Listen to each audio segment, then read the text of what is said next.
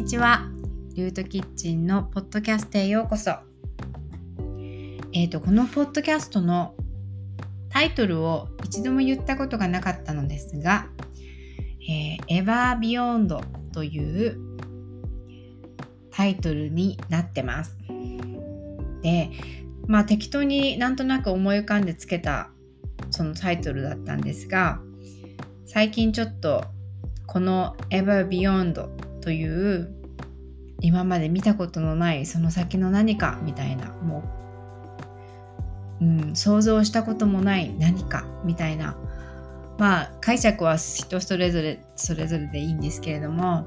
何か想像もしていなかった世界へみたいな感じのうんところに行きつつあるなということが最近感じているのでそのエピソードを一つ、えー、録音しておきたいなと思いました。で、えー、それはですね、私の水フォビア、水恐怖症のうん出来事から始まって、それで夢にそういう夢が出てきたり、イルカが出てきたり、からの、えー、この間のね、10月最初に出かけたハワイ島の、えー、一人旅、そこで、えー、結構この水フォビアのえー、記憶というかこの体験がコンプリートしたような感じがしているので、えーと、記録しておきたいなと思いました。で結構ちょっとこれを話すのには勇気がいてなかなか、まあ、親しい人には、えー、ガンガンぶっこんで話せる話ではあるんですけどやっぱりそれを数人っていう状況でとどまっていたのでなかなかそれが大多数まあ誰かわからない誰かが聞くっていうことにちょっとうん自信がない恐怖があったんですね。だけどまあそれも踏まえて話してみようと思います。でうんととか高所恐怖症とかあとは先端恐怖症とかいろいろななんか怖いもの何か知らないけどもうあの小さい時からそれが苦手とかもうそれがどうしても理由もなく怖いとかそういうものってきっとあると思うんですが私の場合は水でした。でそれもうんと高校生で、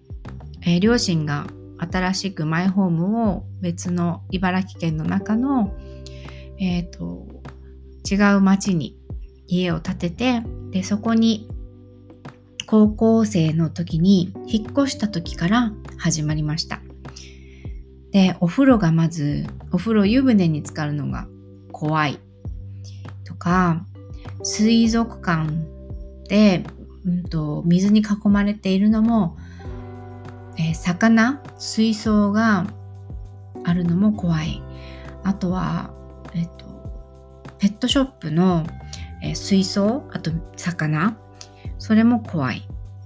うん、とにかく震え上がるほど怖くてそこに入れない。足がすくんでしまう。という状況。それとそうですね。あとは大学生になるまで生魚を食べたことがなかったです。食べることができなかった。そんな感じで水と魚というのに、うん、何かわからない恐怖と拒絶反応を高校生の時から持っていたんですね。で、そう、それまでなので、えっと、夏休みとかに海水浴、海水浴場に行くことはあっても、えー、海の中に入って泳ぐっていうことは、えー、したことがなかったでまあその時はよくねなんかまあ前の前世とかで溺れた経験があるんでしょうみたいな感じでそうかもねっていう感じで過ごしてたんですがえっとハワイ島にね2011年に引っ越したハワイ島をきっかけに、えー、海と仲良くなってきたんですね。でそれは水がやっぱり透き通るように綺麗だったっていうこともあるしえっとそうそこからちょっとずつ水と、まあ、解放が始まっていったかなって思うんです。でそれまでは、えっと、温泉の露天風呂でさえも底が見えない水っていうのがすごく怖くて、えー、と露天風呂に入れなかったりとかあのプール教室小学校の頃には行ってたんですけどもあの足がつかなくなると急にパニクるとかあとは、えー、両サイドが水のえっ、ー、と何て言うのかなあれは湖みたいなところを両サイド、まあ、橋橋がかかっていてで水と橋の、えーと、レベルこの同じような高さで歩いていくっていうのがもうちょっとできないっていうのが、まあ、特徴として水の怖さっていうのであったんですね。それでハワイ島に行ってからは水着、うん、それこそ水着をビキニを買ったのもそれが初めての体験ででうん水で泳ぐっていうのも初めての体験。うん、でまあオアフ島に移ってきてから子供が小さい頃はもう本当に海辺でただ水を見てるだけという感じだったのでそれが影響してやはり子供も、えっと、水の中に入って泳ぐっていうことに結構時間がかかったんですね。もう砂浜で一緒に砂遊びしてれば満足っていうような感じで。私がやっぱりあの率先して入らなかったので息子もずっと波打ち際で、えー、波に飲まれるのは恐怖っていう感じで全然そのできなかったんですけど、まあ、最近一緒に泳ぐようになりました。で本当に泳げるようにはなったんですけど、えっと、足がつかないところには未だに行けないっていう感じです。それで2022年になるとうんと夢の中に私はよく夢を見るんですけど夢の中で、えー、自分がね入水自殺をするっていう夢をがあって、もうその時の夢が強烈すぎて、びもう本当に強烈にリアルで、で、本当に状況も覚えてるんですけど、うん、まあ女子2人と私、そして男の子が1人いて、で、なんか旅館で卓球をしてるみたいな夢なんですよね。そのストーリー的には。そうだけど何かまあいざこざがあって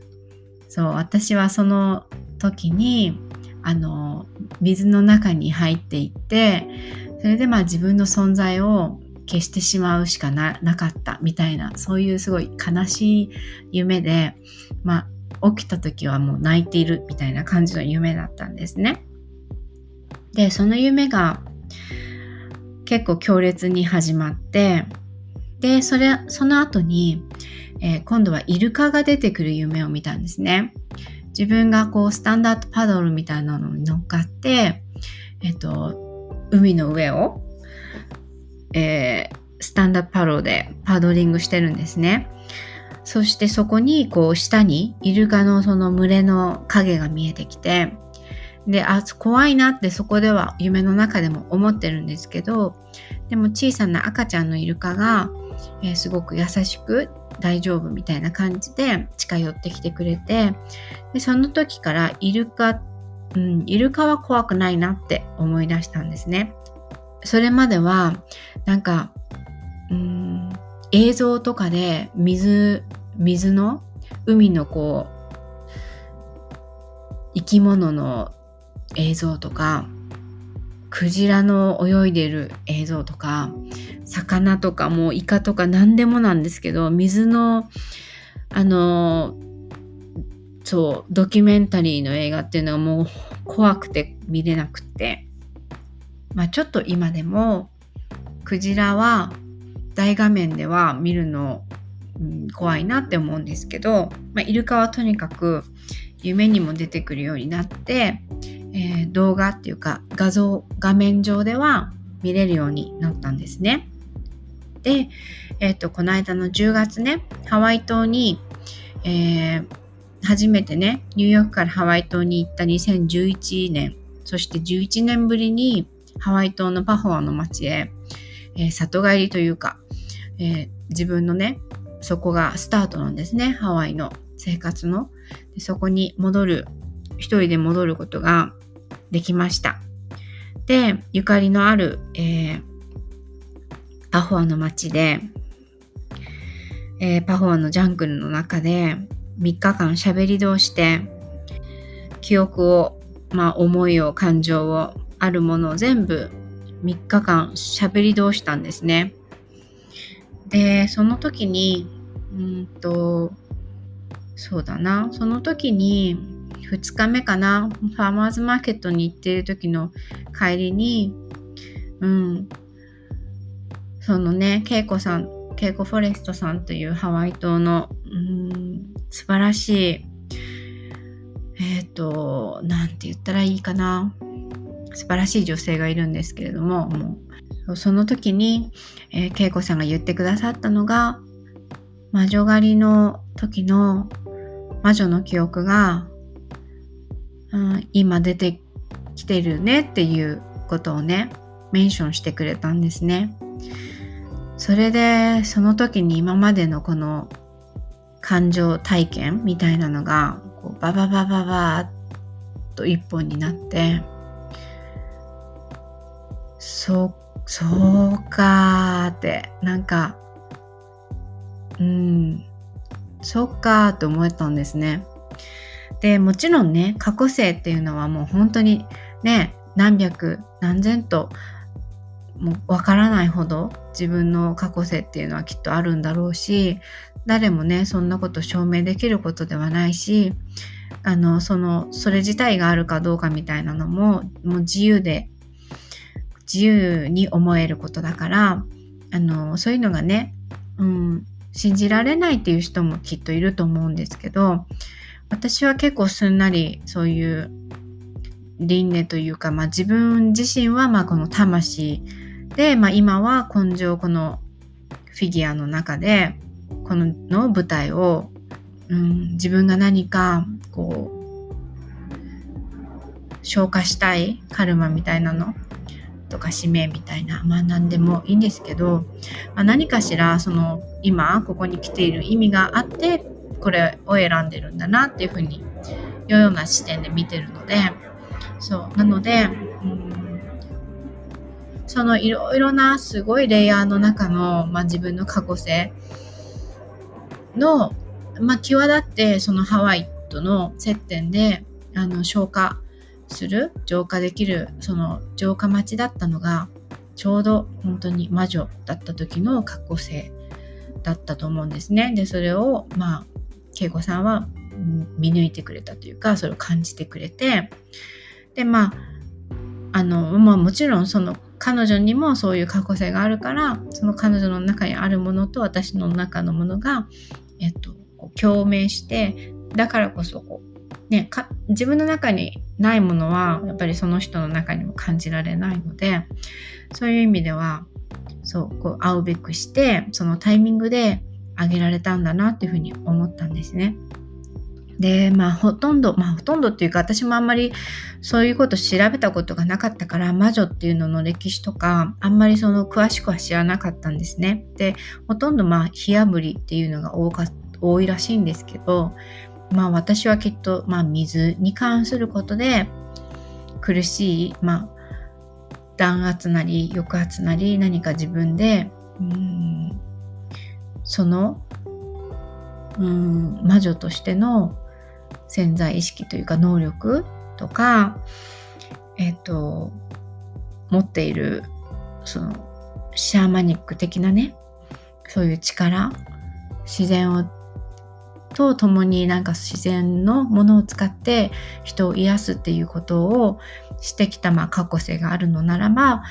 それを、うん、沈められてしまったことがまああったんだなっていうのには、まあ、納得というか、まあ、自分の中では合点がしたんですね。そして、うんと、そしてその後に、まあ、ホノルル、まあ、オアフ島に帰ってきてから、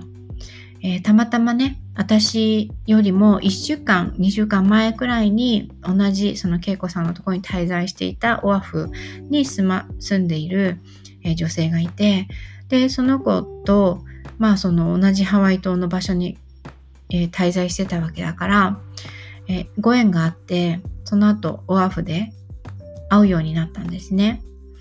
で初めて会った時からもう全く初めましてっていう感じはなくてなんかもう知ってる、うん、前から知ってるという感じもしたし落ち着く感じ。しかもそういうまあスピリチュアル的な話をいきなりぶっ込んでも全然こう物おじせず全部わかるみたいな感じで聞いてくれるっていう話し合えるっていう仲間ができてそうでその時に初めましての話だったのに彼女が、えっと、友人の結婚した旦那さんのお父さんの話っていうのを急にしてきてでそれがまあ黒魔術の話だったんですね。でまあその時にもう急にそこのカフェのカフェでも私は調子が悪くなって気持ち悪くなってトイレに駆け込むみたいな感じになってしまって、まあ、体としてはすごい反応が出てたんですね調子悪くなってでまあそれが本当にまあ出たがってるうんだからだからこそこうやってで立て続けに魔女の話をしてくれる人がいてまあそんなことがえっ、ー、と、10月の中旬、10月にはありました。うん、で、えっ、ー、と、そのまあ、沈められたっていうところなんですね。私の中のその記憶としてはやっぱり自分で、まあ、自分で入水したっていうその夢の中の自分で沈むしかなかったっていうすごい悲しみもあったんですけどやっぱりハワイ島から帰ってきた時に、まあ、ハワイ島にいる時も感じていたんですけどやっぱりあの水辺を見ているとレムリアの時代の記憶っていうのが分かろうとしなくてもああここはやっぱりレムリアだったっていう思いがもう自分の中にあったんですね。でそれこそやっぱりレムリアって沈められてしまった町町都市だから、うん、それでねレムリアの人々ってきっとテレパスでこう話をしなくても分かり合えるやっぱすごくエンパスだったりテレパスであの言葉を使わなくても分かり合えたっていうところがきっとあるだろうしまあそういう今出会っている人たちっていうのがほとんどその状態なんですね。いろいろなんか説明しなくてもすごい共鳴力があってあの自分のそのめちゃめちゃプライベート現実離れしたというかうんちょっと次元を超えたであこの人もそのあその時の仲間だなっていうのをなんか自分の中で感じるのでもうそういう方には全然やっぱり自分が遠慮することなく臆することなくあのこの話をしているんですね。まあそれで分かる方は分かってくれて共鳴してくれるっていうような今連鎖が起きていて、まあ、そこに、うん、そこでそうだなそうですね。なんかレムリアでこう沈められたっていう記憶とあとはやっぱり自分のその能力をえー、発揮してしまうとやっぱりえっとよく思われなかったからだからうんそれを隠して生きていくしかなかったっていうのがまあ過去のね感情的にはここに残っているんですね。でも、うん、それがもう今出てきても今発揮してももうそんな風に弾圧されたりとか変な人扱いされたり殺されたりとか水に沈めら沈められたりとかもうそういう苦しい思いはもう起きないよってもう今はそれは大丈夫っていうのをこうちょっとずつ自分で、えー、声をかけていく中で、えーと、オンラインのねコミュニティで、えー、自撮りのチャレンジがあったんですね。やっぱりその時にも自撮りっていうのにすごい拒否反応があって、まあ、そもそもその自分のこうフィギュアっていうか容姿に、うん、コンプレックスがあるとか自信がないとかまあ、ジャッジしてしまう自分のことをジャッジしてしまうみたいな最初はそういう思いだったんですねで撮っているうちにとかそれを発表しているうちにうん、その中のやっぱり一人の方があのやっぱり養子さえも表に出しては危険なっていうそのサバイバルモードっていうのかな。なんかまあ自分の身を明かしちゃやっぱり危ないって勝手にその記憶の中にあるのかもしれないねっていうふうに言ってくれてなんかその時からちょっとやっぱり鍵が外れて自撮りまあもちろんなんか今の自分っていうのにこう向き合うのにはあなんかシワがなとかシミがなとかねハワイの暮らしでなんかね日焼け止めクリーム一切塗らないで生活してるの自分のせいなのになんかこういう時に後悔するなとかねいろいろな思いはあるんですけど、うん、だけどその身を明かしても、うん、自分の容姿をこう外に今出してもでもそう弾圧されることもないジャッジされることもないそうその潜在能力を発揮したところでもう今は大丈夫なんだっていうことをうん、なんか自分にも言い聞かせながらでも起こることがもう勝手にそれが受容していくプロセスになっているのでうーんなんかやっとこの水フォビアの最初の大学生高校生からのこの体に残っていたの感情これがコンプリートするのかなっていう感じがしています。はい。そんなわけでえっ、ー、と、レムリア関係、レムリアのね、記憶私もあるよとか、ちょっとやっぱりわかるなとかっていう人、うん、あのね、すごい勢いで今つながってるんですね。で、私の中で、まあ他、いろんな言い方してるんですけど、私の中でやっぱ地球連合みたいな意識があって、地球のことをすごく大切に大好きで愛していて、えー、地球を楽しんでいるっていう人たち、うん、その人たちとのつながりを今すごい深めていて、うん、そこにこう毛細血管みたいなこの地球の、うん、仲間たちをこう集結させている感じがしています。いろいろまあ天使が得意な人とか女神が得意な人とか竜の使いだったりとかいろいろなねゆかりのあのある方々がもちろんやっぱりいるんですけど私はやはりこう土臭さっていうのがすごいキーポイントなんですね。土臭い。うん。でそれはもう本当に先住民とかその土地に根付いているっていうことインデジネスっていうところですね。うん、だからまあ焦らず別にその頑張ってもいないし勝手にその今それを言葉に出すこととかそれを伝えることだけでももう本当にインディジネスはすごいんですね。この木々たちがこの波動をキャッチしてるし、えっと、そう、バクテリアとかもキノコとかあそこら辺の菌とかがもう全部更新してるんですね。この地上の植物たちと。